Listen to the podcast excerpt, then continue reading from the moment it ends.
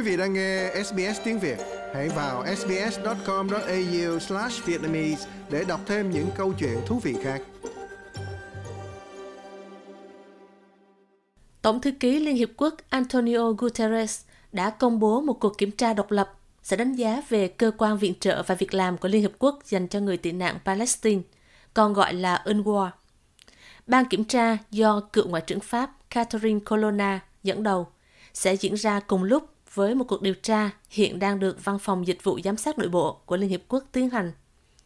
Các cuộc điều tra xảy ra là do cáo buộc của Israel rằng đã có 12 nhân viên của UNRWA đã tham gia vào các cuộc tấn công ngày 7 tháng 10 của Hamas vào Israel. Phát ngôn nhân Liên Hiệp Quốc Stephanie Dujarric nói, cuộc kiểm tra độc lập sẽ xem xét khả năng của UNRWA trong việc bảo đảm tính trung lập cũng như trả lời các cáo buộc của Israel. Ông nói việc đánh giá lại hoạt động của UNRWA cũng sẽ tìm ra các cơ chế thay thế để cung cấp viện trợ cho người Palestine.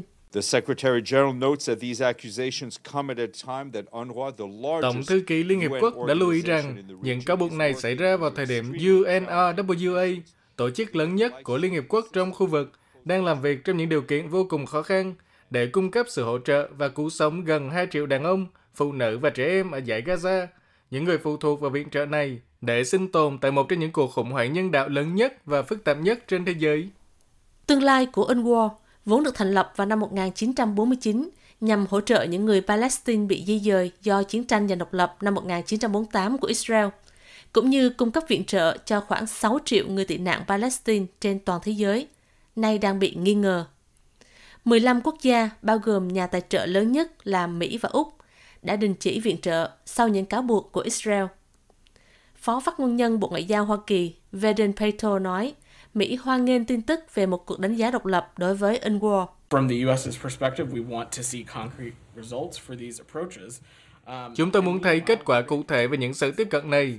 Trong khi đó, chúng tôi sẽ tiếp tục tham khảo ý kiến với các nhà viện trợ khác về cách tiếp tục đáp ứng các nhu cầu nhân đạo khẩn cấp ở Gaza. Tuy nhiên, ông Pato nói chính quyền Biden cũng sẽ chuyển bất kỳ khoản tài trợ nào cho UNRWA sang các cơ quan viện trợ khác nếu Quốc hội Hoa Kỳ thông qua dự luật do các thượng nghị sĩ đảng Cộng hòa đưa ra nhằm ngăn cản việc tài trợ thêm nữa cho tổ chức UNRWA.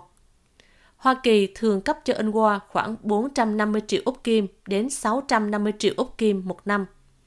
Các quốc gia khác cũng cam kết viện trợ nhiều hơn, trong đó Tây Ban Nha cho hay họ sẽ tăng nguồn tài trợ thêm khoảng 5,8 triệu Úc Kim cho Unwar.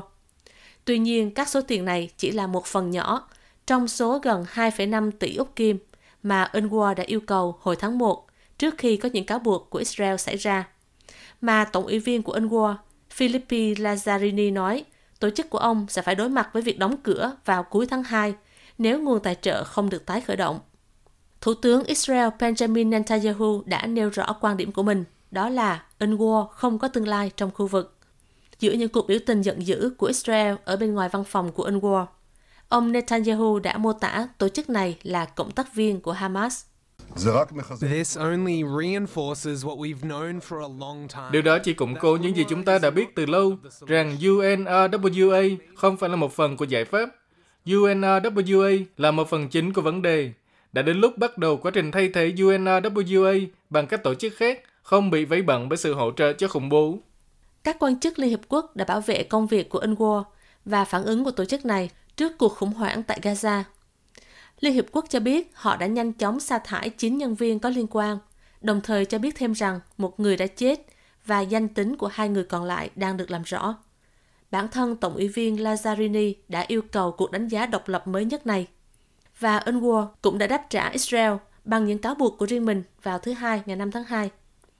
Giám đốc truyền thông Juliette Tuma đã cung cấp những bức ảnh mà bà cho rằng là bằng chứng về một đoàn xe nhân đạo đã bị trúng đạn của Israel. Đây là lần thứ ba một đoàn xe của UNRWA bị tấn công trên đường tới phía bắc Gaza, hoặc khi nó đang quay trở lại từ phía bắc. Các đoàn xe nhân đạo, theo luật nhân đạo quốc tế, phải được bảo vệ trong cuộc xung đột, kể cả trong khi chiến đấu. Nội dung các cáo buộc của Israel cho đến nay vẫn được giữ bí mật, nhưng Ngoại trưởng Mỹ Antony Blinken đã mô tả là chúng rất đáng tin cậy. Đồng thời, ông ca ngợi vai trò của UNRWA mà ông cho rằng không ai khác có thể đảm nhiệm trong thời gian sắp tới. Liên Hiệp Quốc cho biết cuộc đánh giá độc lập sẽ bắt đầu vào ngày 14 tháng 2 và dự kiến sẽ đệ trình báo cáo tạm thời lên Tổng Thư ký vào cuối tháng 3, với báo cáo cuối cùng dự kiến sẽ được hoàn thành và công bố vào cuối tháng 4. Trong khi đó, tại Gaza, Bộ Y tế Gaza cho hay hơn 27.200 người Palestine đã bị thiệt mạng trong các cuộc tấn công của Israel vào giải Gaza kể từ ngày 7 tháng 10. Trong khi đó, Liên Hiệp Quốc ước tính 1,7 triệu người đang phải bị di dời. Khi viện trợ nhân đạo bị đình trệ và giá lương thực tăng vọt, người Palestine đã trực tiếp kêu gọi Mỹ hãy chấm dứt cuộc khủng hoảng viện trợ và dọn đường cho một lệnh ngừng bắn. Người phụ nữ phải di dời này cho biết cô muốn có một giải pháp để mọi người có thể trở về nhà và quay lại cuộc sống như trước khi xảy ra xung đột. We live every day hoping for a ceasefire. Chúng tôi sống hàng ngày với hy vọng ngừng bắn, nhưng không có sự quay trở lại, cũng như không có lệnh ngừng bắn nào cả. Mỗi ngày đều tệ hơn ngày hôm trước. Chúng tôi yêu cầu Tổng thống Hoa Kỳ giúp đỡ người dân Gaza, gửi viện trợ. Ông ấy có thể thấy tình hình ở Gaza và cuộc sống khó khăn như thế nào, cũng như trẻ em đang thiếu lương thực và nước uống như thế nào.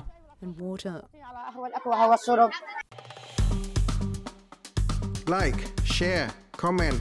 Hãy đồng hành cùng SBS tiếng Việt trên Facebook.